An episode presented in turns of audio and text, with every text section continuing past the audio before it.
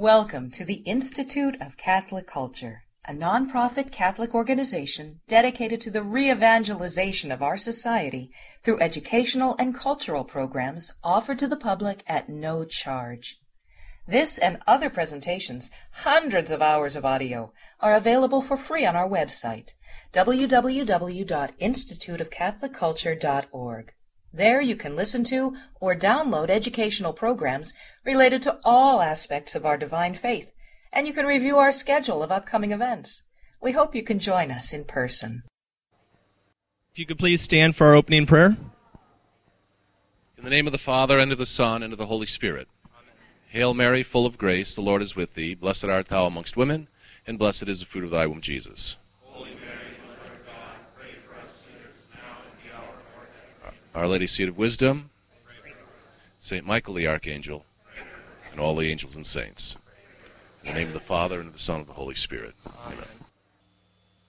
Our speaker tonight, Father Jerry Pokorsky, is the pastor of St. Michael Catholic Church in Annandale, Virginia, Diocese of Arlington, and was ordained in 1990. He holds a Master of Divinity degree as well as a Master's degree in Moral Theology.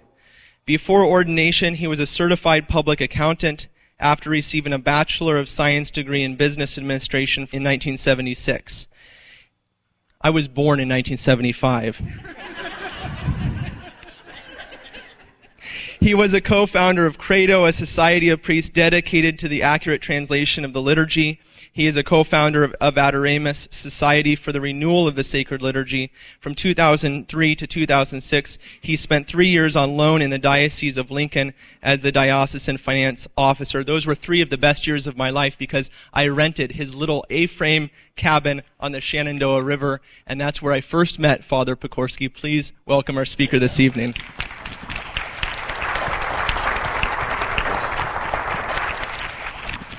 Thank you, Deacon Sabatino. The Lord be with you.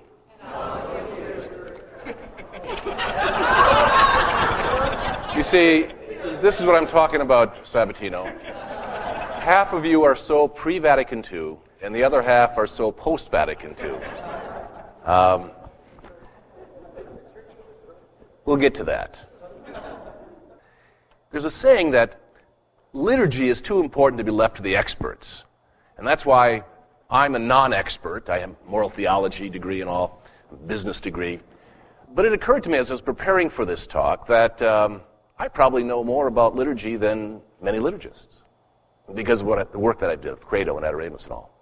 I probably know more than some PhD candidates. I mean, from a certain vantage point, not some of the technical details, but from kind of an overall view, at least a contemporary view, kind of political science versus history. My understanding is today I'm going to be talking from 1963 until the present, and the next week we'll be getting into some of the translations.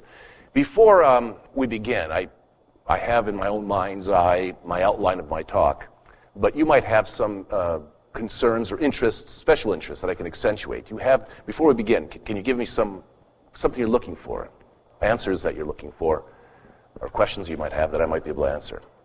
Yes? Anything on the tabernacle? Okay, you can talk. The location of the tabernacle. Okay, so some of the some of the uh, rubrical things. Anything else? Yes. Uh, we've seen uh, the Liturgiam Authenticam cut out. We've seen the motu proprio, and what do you think may be coming next from Rome in terms of uh, liturgical reform? Uh, good question. What uh, what can we expect from Rome down the road under uh, Pope Benedict? Anything else? Yes. Why in 1970 did the Latin world seem to universally agree to turn the altars around and stop using uh, Latin? I prepared for that one. Why did they turn around? Yeah. There's two things I've noticed since Vatican II. Number one, growing lack of respect for the Eucharist. I mean, we used to be quiet in the inner church, now it's a big social gathering. Yeah. Second thing is, um, no one believes in hell anymore. There's no hell. Kumbaya. Everybody, you know, God's yeah. going to take you. And that's a big mistake, because a lot yeah. of people are going to learn, is, you know. Okay, we'll talk a little bit about that. Now, Our uh, bishop's coming to speak on, on the deception of the devil, by the way. I'd like to know why they just don't go back to the old Latin Mass. Uh, why are they going back to the Latin why, Mass? Why they, why they don't just go completely back to Latin Mass when they mm-hmm. had all the vocations and the convents were full. Okay. Go ahead. Yes? Oh, I'm going to get my exercise tonight. The difference between the norms and the exceptions that became norms. Is this the, the norms versus. With Vatican II, there were exceptions in the liturgy that became normal and Oh. are now norms, as opposed to the exceptions that oh, like were communion, spelled out. communion in the hand. Right, or um, yeah. extraordinary ministers. yeah, that's a good question, too. There was a question here about understanding, we're supposed to wait until the first Sunday of Advent to change the prayers. Mm-hmm. But some dioceses have done this already, some U.S. dioceses. And so I'm wondering, are we confused? Oh. Well, uh, Yes, yeah, we were that's. confused. It's, uh, Sure. What about uh, the communion rails? Will they be coming back? At, at, do we see that coming back at all? Just a question about any changes that might happen in the music, since the words are often set to music. Will that change too? Some of these questions will be answered next session because it has to do with the current translation. Will there hopefully be more incense? More incense, less nonsense. Actually, um, I believe the topic of the talk is what I really wanted to know, which is what's behind the translation as it's coming out. We're all Gnostics here. We want to know the secrets. Okay. Yeah. Okay. Okay. Should we get uh, one or two more if, if there is? Okay, well, let's. Uh, have you ever heard somebody get accused of being pre Vatican II? Have you been accused of being pre Vatican II? It's a horrible accusation, isn't it? You wilt when you say you're pre Vatican II. Have you, have you heard of that? Why is that such a damning accusation? Why do you think it's a damning accusation? Where do you think that came from? You're pre Vatican II. Yes. You're unhip. All right. Well, I'm convinced that what happened at the Second Vatican Council, you remember why the Second Vatican Council uh, uh, got going? By the way, Sabatino, everybody's, you're up to speed up to the Second Vatican Council with all the history, right? Now we're starting with the Second Vatican Council continuing. They know everything. Uh, you know why the Second Vatican Council was called? It was a pastoral council. It was certainly dogmatic, but it was pastoral. It was to open up the windows. It was uh, Pope John the 23rd uh, wanted to make the faith accessible to the modern mind. There were in, in Lumen Gentium, Gaudium et Spes, the, there were certain condemnations of certain types of positions. For, for the most part, the council was called and driven by this need, or at least desire by the church, to be accessible to the modern mind. In a sense, it changed the game plan for most councils. Every council called, from the Council of Jerusalem, the very first council, to the First Vatican Council, was called by the Holy Fathers in order to combat some sort of heresy or grouping of heresies. There was some problem that needed to be solved. Council of Trent, the Catholic Restoration after the Protestant Revolt. Condemnations, anathema sit. Let him be accursed, is the anathema sit. Although um, I named my dog anathema. Um, sit. Um, so there are condemnations of various propositions, propositions. Not so with the Second Vatican Council. The Second Vatican Council was called in order to be attainable, accessible by the, by the Catholic mind, or by, by the world and the Catholic mind. And so, what became the enemy? You see, the mentality for some ecclesiastics remained the same. There had to be an enemy out there. What became the enemy? The old church. So when somebody accuses you of being pre Vatican II, you can counter and says, Not I, thou art the man. You're pre Vatican II because you're thinking in old terms. The old church became the enemy. Cardinal Ratzinger, then Cardinal Ratzinger, now Pope Benedict,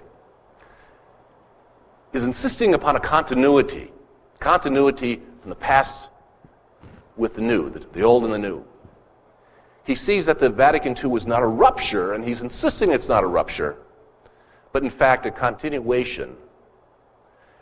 With that said, there's plenty of reasons from an aesthetic point of view, from a disciplinary point of view, from all sorts of point of view to conclude, at least wrongfully conclude that there's been a rupture with the past.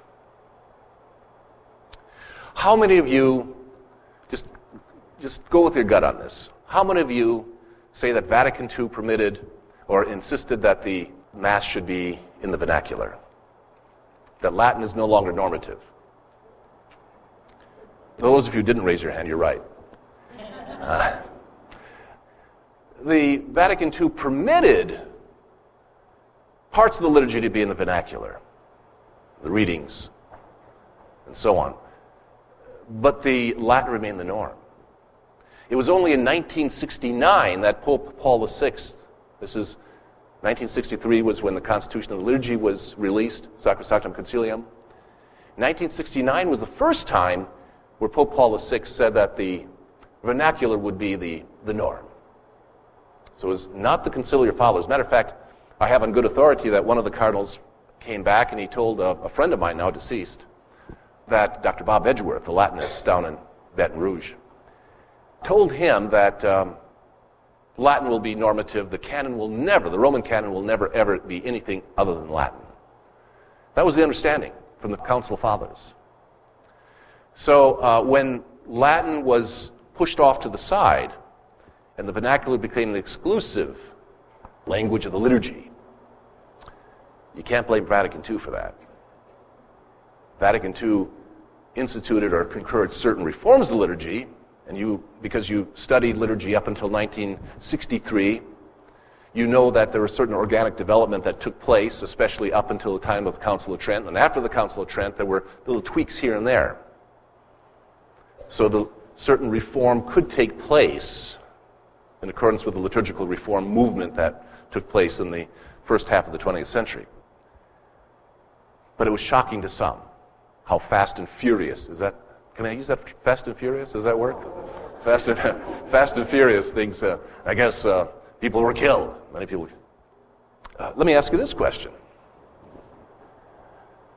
Facing the people, did Vatican II legislate facing the people? No, can't be found in the documents. Matter of fact, I can't seem to find it any place. But somehow, facing the people became normative. I do it. I say uh, to some priest friends of mine, Look, I'm a liberal. I offer Mass facing the people. A little bit of sidebar before we move on. All right, Father, you have these big shot, sweeping type of comments about the sacred liturgy, the way things ought to be. Why don't you at St. Michael's, for example, offer Mass facing east? We do when we do the old Mass at 6.15, but why not the Novus Ordo? And the answer is, and I'll skip a little bit ahead, you need a certain communal response to, to changing existing practices. My concern is that uh, the liturgy now has become hostage in, in a very practical way to certain whims of priests. I remember in my file file here, I showed some of this to Deacon Sabatino. This is called the best of the vile file. Over my years as a seminarian, and as a priest, I collect pictures, the best of the vile file. And in here, here is a priest celebrating a Mass with a little boy sitting on his lap. Surrounded, it's from 1979.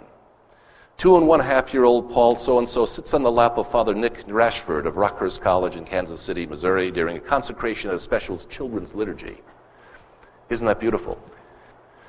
I have a picture here, mass, a clown mass from March 6, 1984, in the Milwaukee Journal. Clown mass, there he is. I have the original. I save these things, It's kind of a sickness that I have, I guess. Here is uh, Chief Buffy Redfeather Brown blessing the four winds at the end of a Mass in Philadelphia. The Mass then uh, has become, let me, let me put this in perspective. Suppose on Easter Vigil, I would announce, you know, the Easter Vigil is three hours long. It's really grand and beautiful.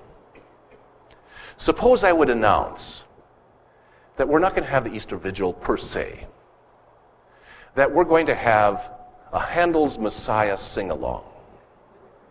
Seriously. I went down to the Kennedy Center one time and Handel's Messiah. It was really glorious. How many people after the event would say, Oh, Father, we should do this every Easter Sunday? Right? You know that would happen. You know that that would be the mentality. And let me tell you from my experience funerals.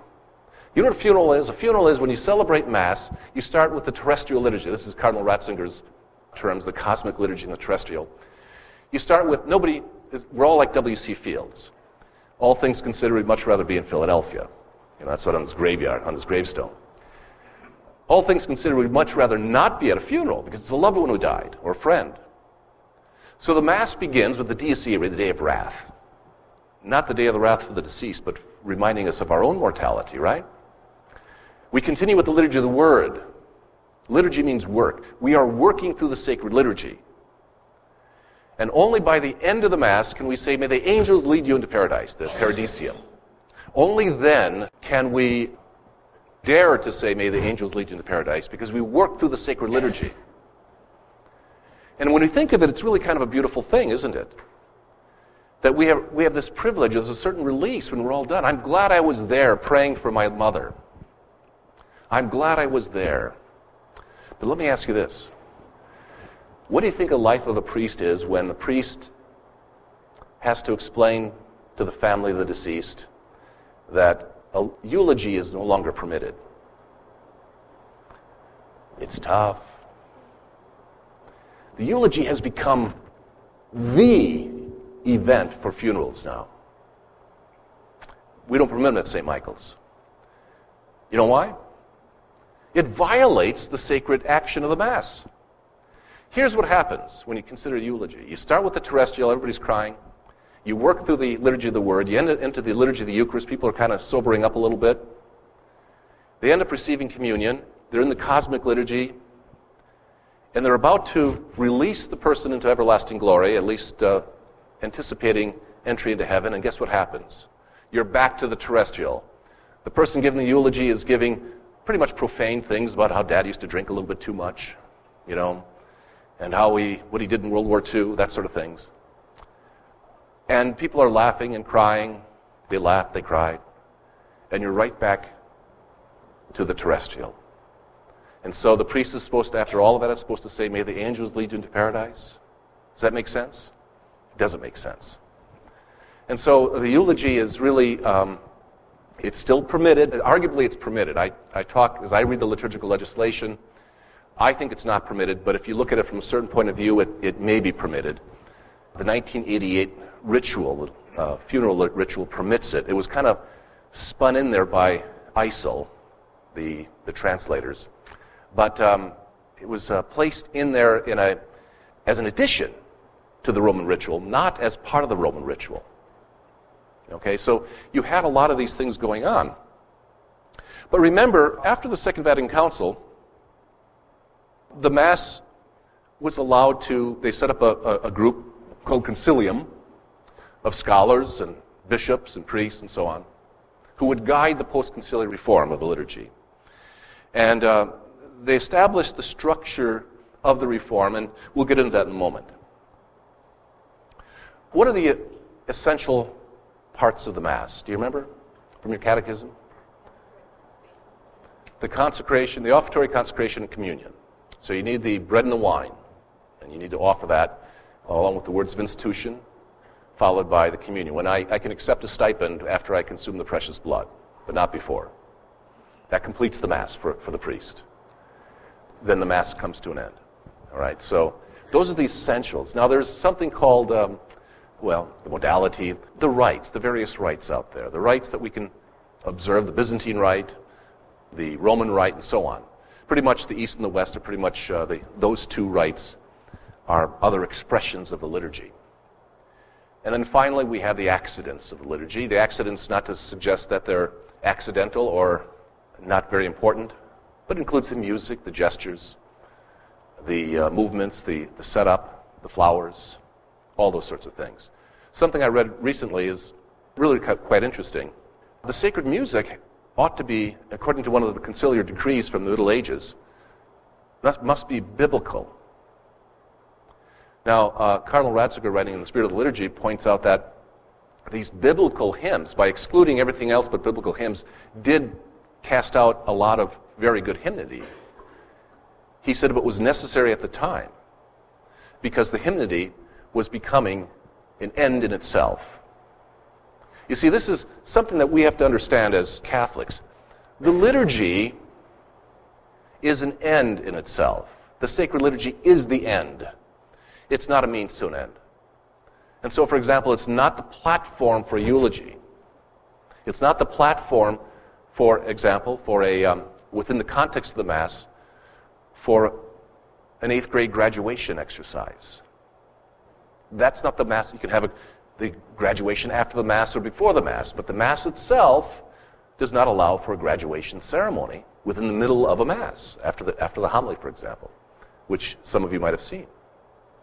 The Mass is not a performance. By the way, you might think that this is all a, a liberal problem. You know, the liberals in the church are ruining things. Uh, share of conservatives as well. Conservatives like to be entertained every bit as much as liberals. And so we have to watch out that, I mean, I remember reading something years ago about um, a bunch of devout weekday mass people that were forced by the priest to sing Kumbaya during the mass. And they did it. They dutifully did it because, um, because they were told to, to do it. And the observation by this outsider looking in said, it was really quite devout. Now, trust me, Kumbaya will never appear, at least under my watch, at St. Michael's. But it doesn't rule out that when somebody does something under obedience and under, under reverence, and they think this is what needs to be done, there is something to be said for it not the anger and the hatreds that sometimes bubble forth. Now, you say, physician, heal thyself. And I, I, take, the, I take the criticism because it just, these things annoy the daylights out of me. However, um, when liturgy fails, when we make an accidental into an essential, we've got to be careful not to do that. Things clunk along when the altar boy drops the cruets. Do you know how um, Bishop Sheen, Fulton Sheen, tells a story about a an altar boy at the 6:30 mass uh, was serving this grouchy priest, and um, as he was serving the priest, he dropped the cruets, and the priest lost his temper and says, "Get out of here and don't come back." Well, he never did come back, and he left the church at long last. His name was Tito, Tito, Yugoslavian dictator. So whenever I see my patience losing with, with an altar boy, I think, I don't want to make a dictator out of this kid. So um, things go wrong when we celebrate in the accidentals. A priest stumbles, he coughs, a cell phone goes off, which drives me nuts. But nonetheless, uh, it's the holy sacrifice of the Mass. Uh, one of our, we had a Vietnamese priest in our parish for a while, a lovely man. Uh, difficulty being understood. One of the parishioners, a very good couple, they said, Father, I just can't understand him. I said, but the homily is only five, eight minutes or so. Endure it. I said, we just want to know which Mass he's not there so we can. I mean, I said, look. And they came back and they were kind of steaming after one of the Masses. And I said, look, you still left Mass with more than you deserve. Right? Jesus Christ, the real presence. So uh, even if you couldn't understand the homily, even the homily, I hate to admit this, even the homily is not important compared to the whole ensemble of the Mass, as, as long as he's preaching orthodoxy. Huh? So um, all of these things are, are uh, necessary for us to take a look at and as a proper examination of conscience. You know, I think a pastor of souls, I was talking to a, a priest last night. This is another little sideline. Priest last night. And um, sitting at that A-frame Sabatino on the um, Shenandoah River. And we were having uh, venison assassinated by a parochial vicar. Great stuff. Don't tell the kindergartners, though. And uh, we were talking about um, this theory called the universal salvation, that everyone's going to be saved, right? We've heard of that?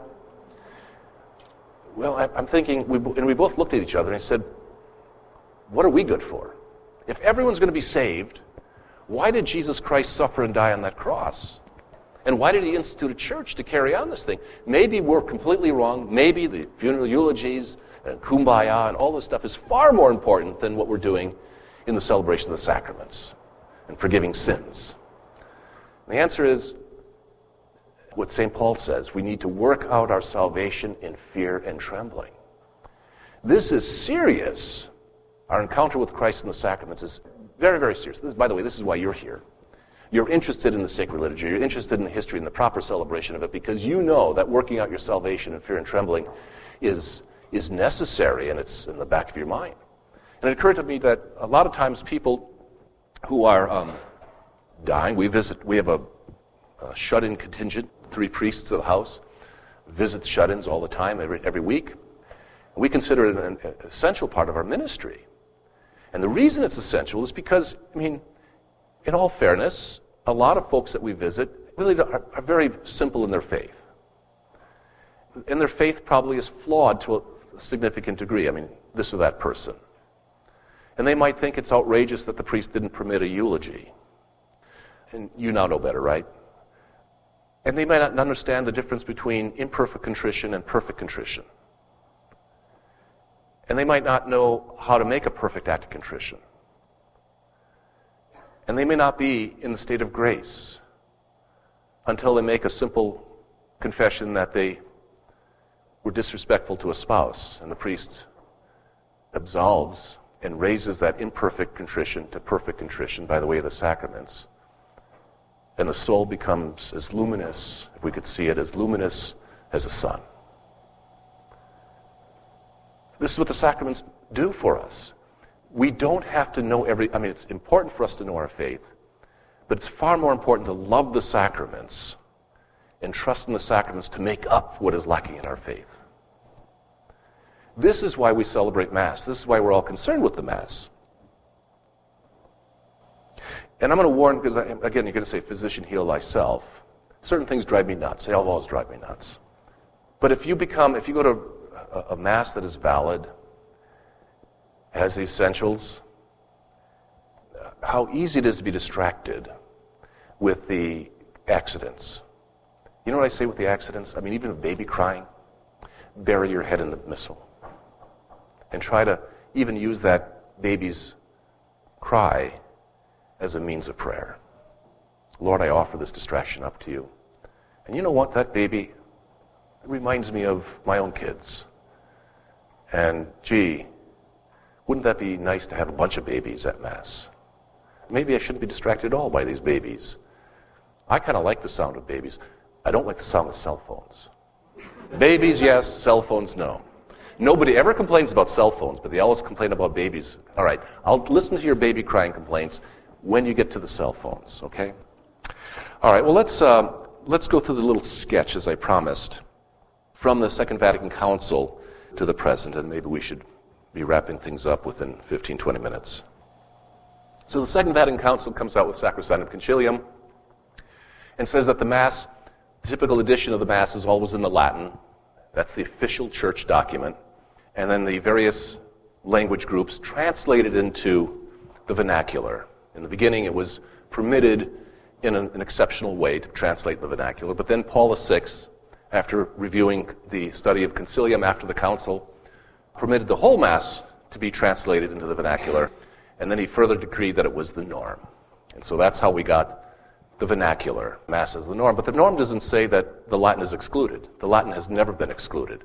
Turning the altars around to face the people was never, to my knowledge, it certainly wasn't part of Vatican II, and I can't find, if I challenge anybody to find a decree somewhere out there, Vatican decree making it necessary. I don't think it's what anything such exists.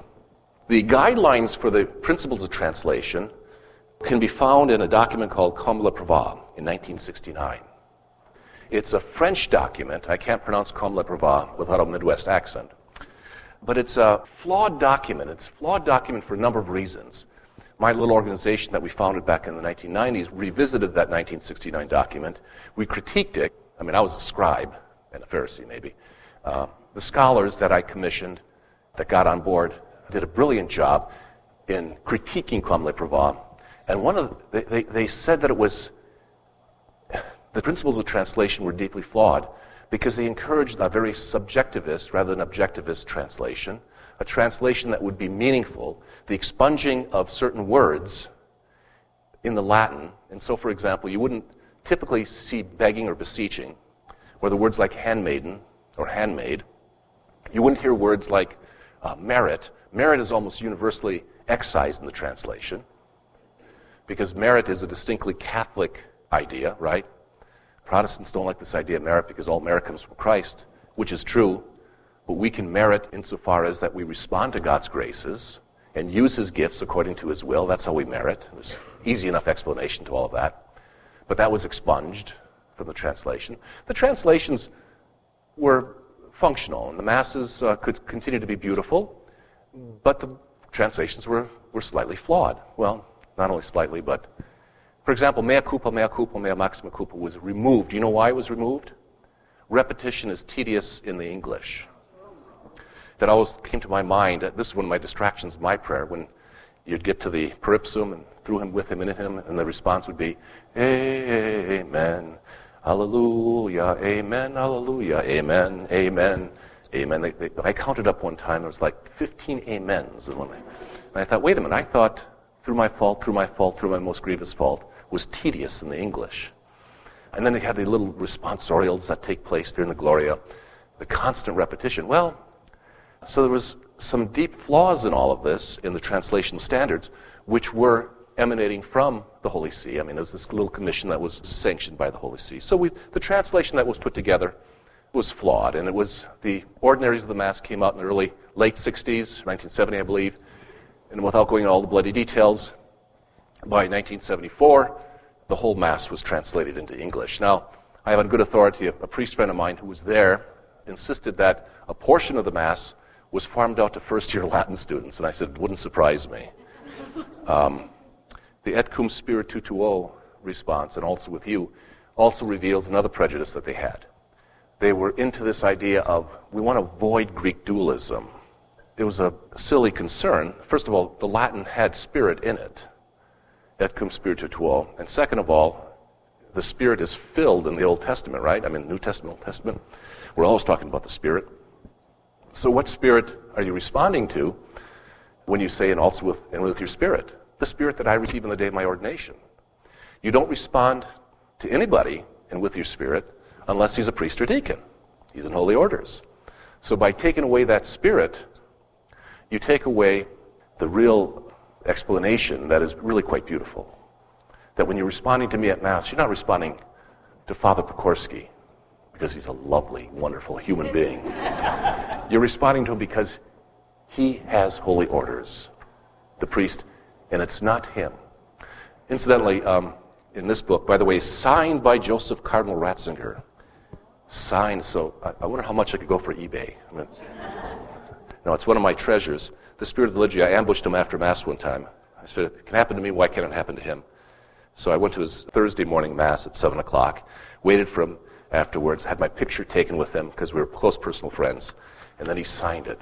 But this book is, The Spirit of the Liturgy is foundational. If you don't have a copy of it, it's from the 1980s. It's a wonderful book. And in it, he explains the ad orientem question and the dangers that are associated with this communal meal the emphasis on the Mass as a communal meal. It is certainly true, Louis Bouyer tracks it, that the Jews had prayers during the banquets, during their meals, and of course the Last Supper was a meal.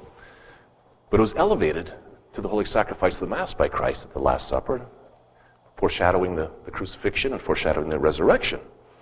And so the emphasis on the sacrifice is foundational, what the sacrifice is. And, and Cardinal Ratzinger spends a good deal of time explaining that. And he said that even now, when we can recover the facing east by placing a crucifix on the altar so that everybody's facing the crucifix, and the objection came, well, gee, you obscure the priest, the face of the priest. And he didn't quite say it my way, but I would say, oh, happy fault.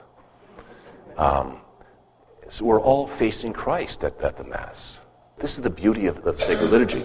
So you all have your own stories, don't you? My story is I served uh, Mass with the old Mass until the 1968.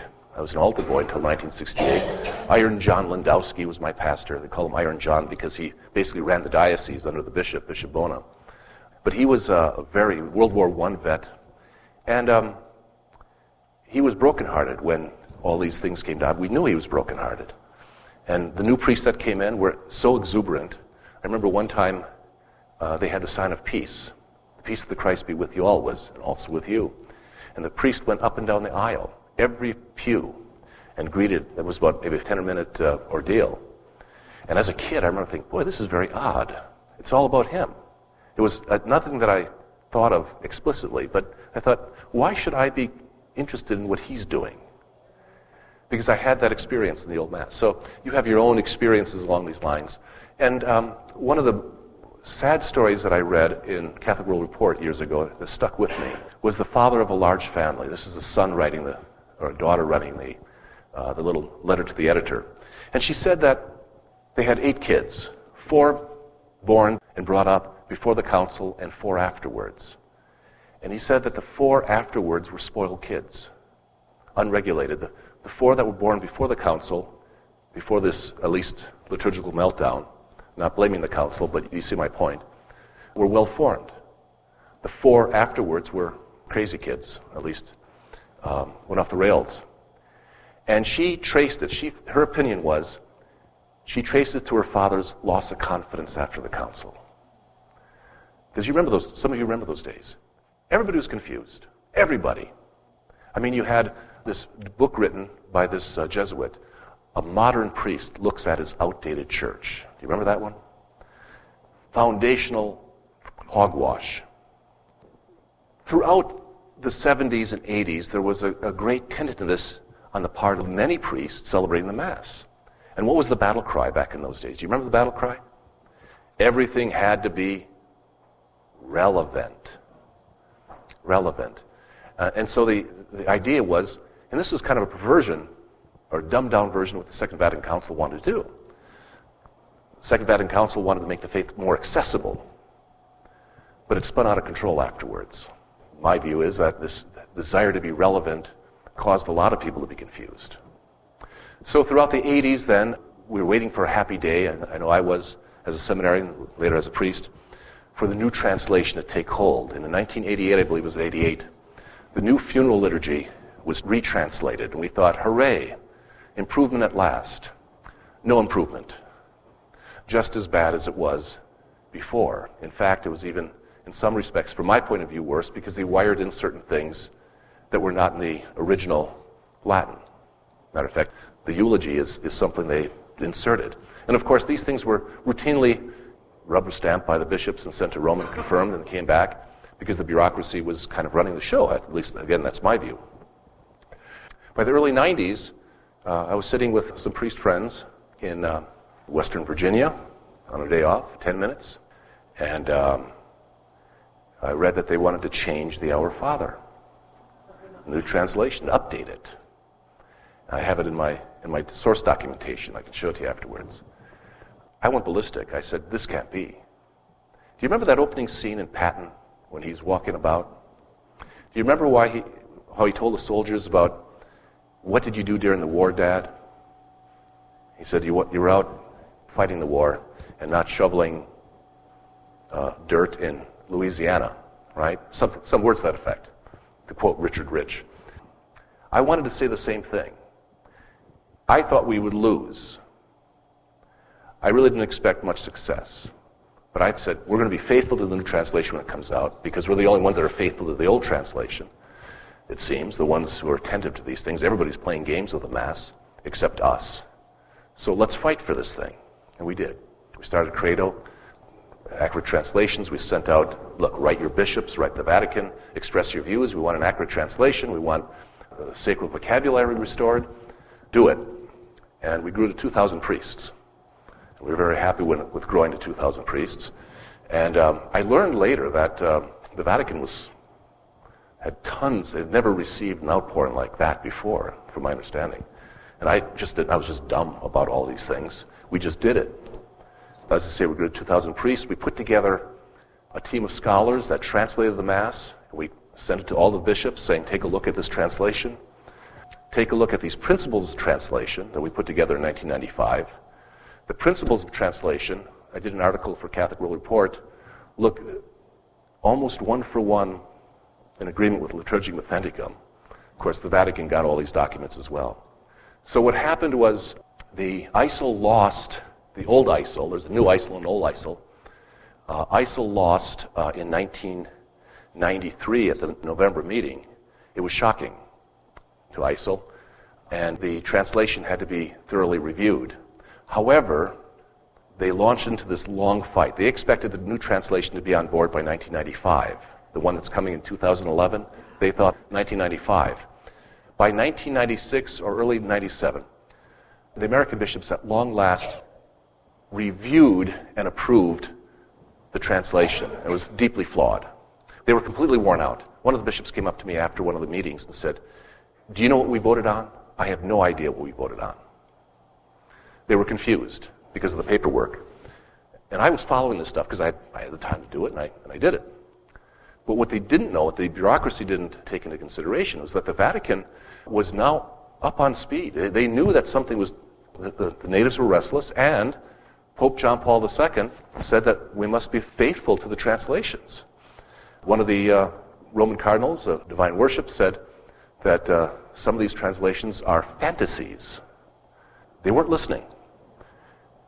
Eventually, the translation was rejected by the Holy See. They said ICEL needs to be reorganized so that it would translate the Mass correctly, according to Liturgiam Authenticam, which came out about 2000, 2001, and that uh, the translation should be accurate. And guess what happened? In 2005, I believe, we received the first section, the main parts of the Mass that we are going to be talking about next week. Beautiful translation. And Bishop Bruskewitz wrote a letter to the bishops as they were about to vote on this for the second time, or for the last time. Bishop Bruskewitz wrote, It is so good, good to see that ICEL has ceased being a weapon of mass destruction. it was tongue in cheek, you know. Uh, we're going to talk about the translations and why it's important in, in uh, next time, I believe, right, Sabatino? And we'll go through some of the uh, beautiful things. It's now going to be possible for us to preach the Mass without saying, well, the Mass says this uh, in an abbreviated way, and then we've got to expand it. The translation really says such and such. It's an accurate translation. Translation is always a difficult business. There's always going to be flaws. We can always quibble about this, that, or the other thing. But uh, stay tuned for next week. Thank you very much. Thank you very much, Father. We'll cover some of these things next week, too. For those that can stay around, we'll take a short, about two or three minute break, and then we'll come back together for six or seven minutes of Q&As. There's a wallflower that asked a question before, and they're not going to ask it during. Um, he says, "Is America is the only, only place having this problem?" And I said, "Heavens, no. no. America is actually pretty good compared to other parts of the world. There's a reason why Europe is slipping badly.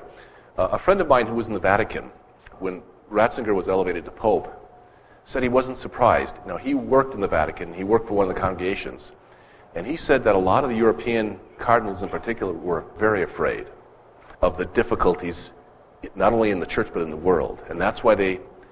Now, you have to understand, when I was reading Ratzinger in the seminaries in the 1980s, not at Mount St. Mary's, I won't tell you the seminary, Midwest Seminary, you were suspect.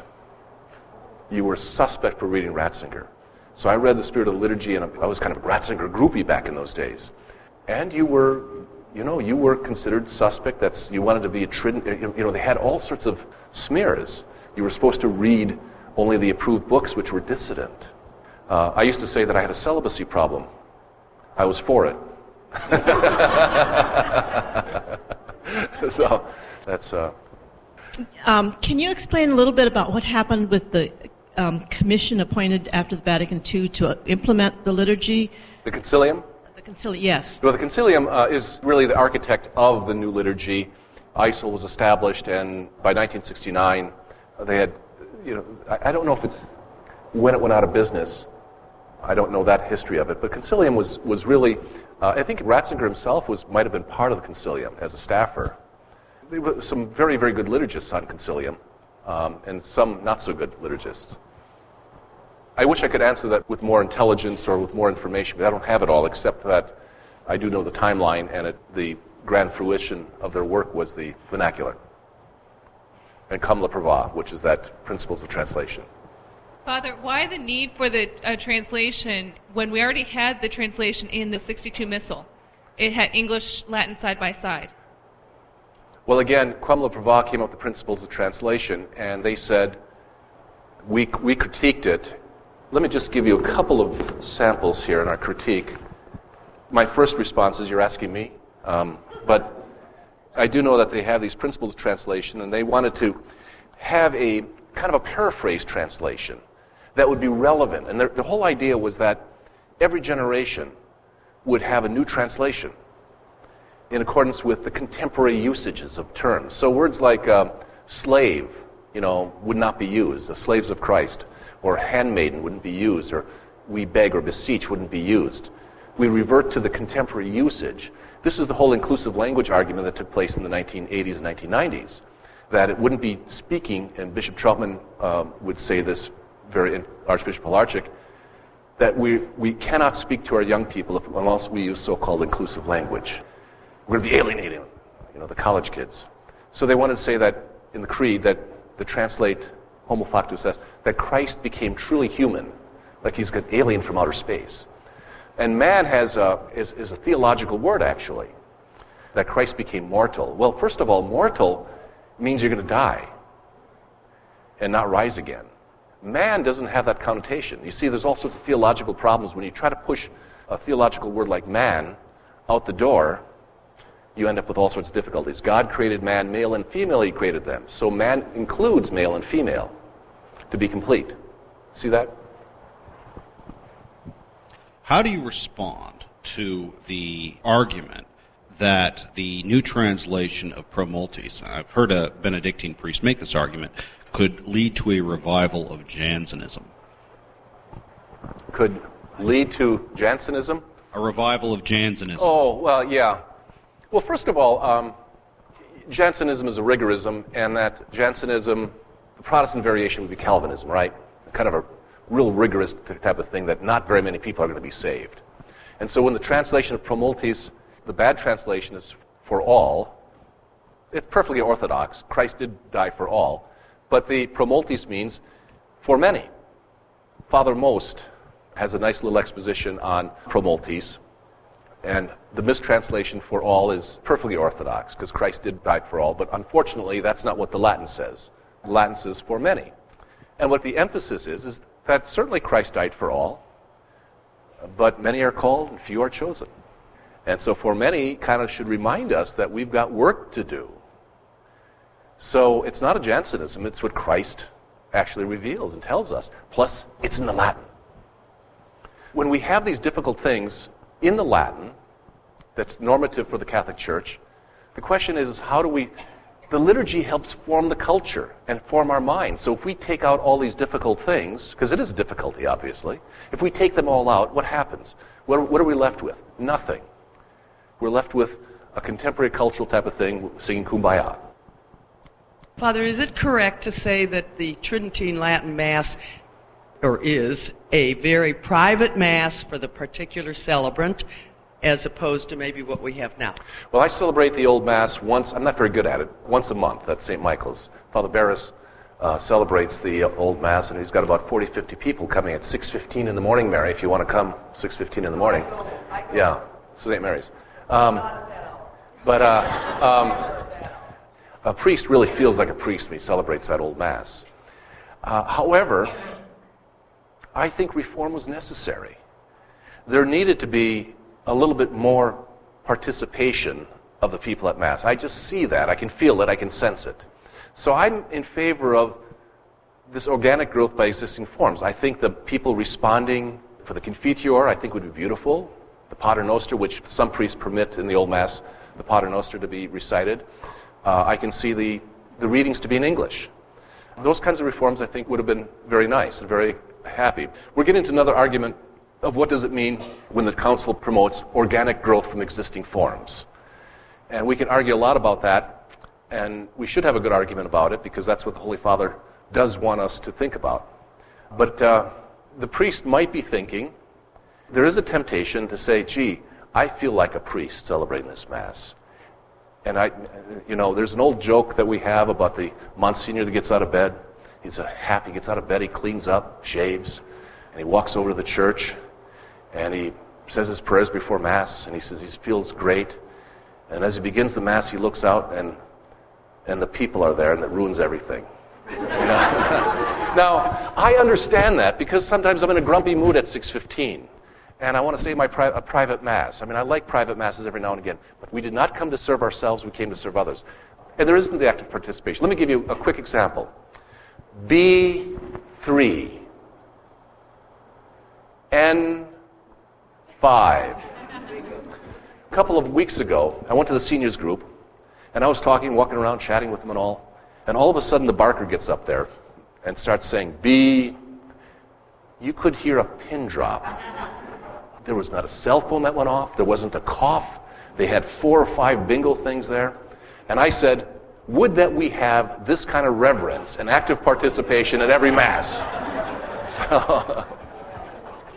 Is that right. kind of bring back bingo, save the church? yeah, bring back bingo. At least the reverence that comes with bingo. Um, Father, you mentioned a number of documents, and one of them you referred to as flawed. And I was just wondering is there a difference in the level of authority in different documents depending on where they're coming from, and how are we to know? See, the beauty of the Catholic Church is that you have a teaching authority, a magisterium.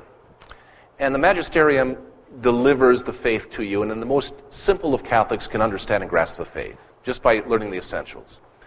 Unfortunately, everybody now becomes a theologian because of the chaos that has followed the council. I'm not blaming the council. I, I, think the council is beautiful. I, I made Cardinal Ratzinger laugh. Uh, I made a joke one time that somebody who's pre Vatican II who reads the Second Vatican Council documents without reference to a commentary. And a friend of mine repeated that to Cardinal Ratzinger in 1992, I think, and it made him laugh. So I said, if I made one pope laugh in my lifetime, it's all worthwhile, you know. Um, but the levels of documents, the Catechism of the Catholic Church, Cardinal Ratzinger himself said this is not super dogma. And so there could be a, a conceptual statement in the Catechism of the Church, even the council documents, that's not raised to super dogma. You know, that could be stated in a better way.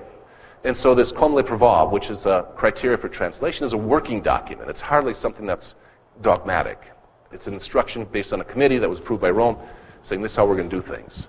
So it's not something that can't be criticized, provided we have good reasons to criticize. There's a lot of documents like that.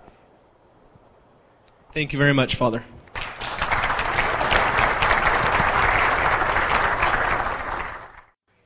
We hope you enjoyed this presentation from the Institute of Catholic Culture. If you'd like to learn more about the mission of the Institute and how you may become a part of this important work, please visit our website at www.instituteofcatholicculture.org or call us at 540 635 7155. And may the glory of Christ Church be ever more manifest upon the earth. St. John the Evangelist, pray for us.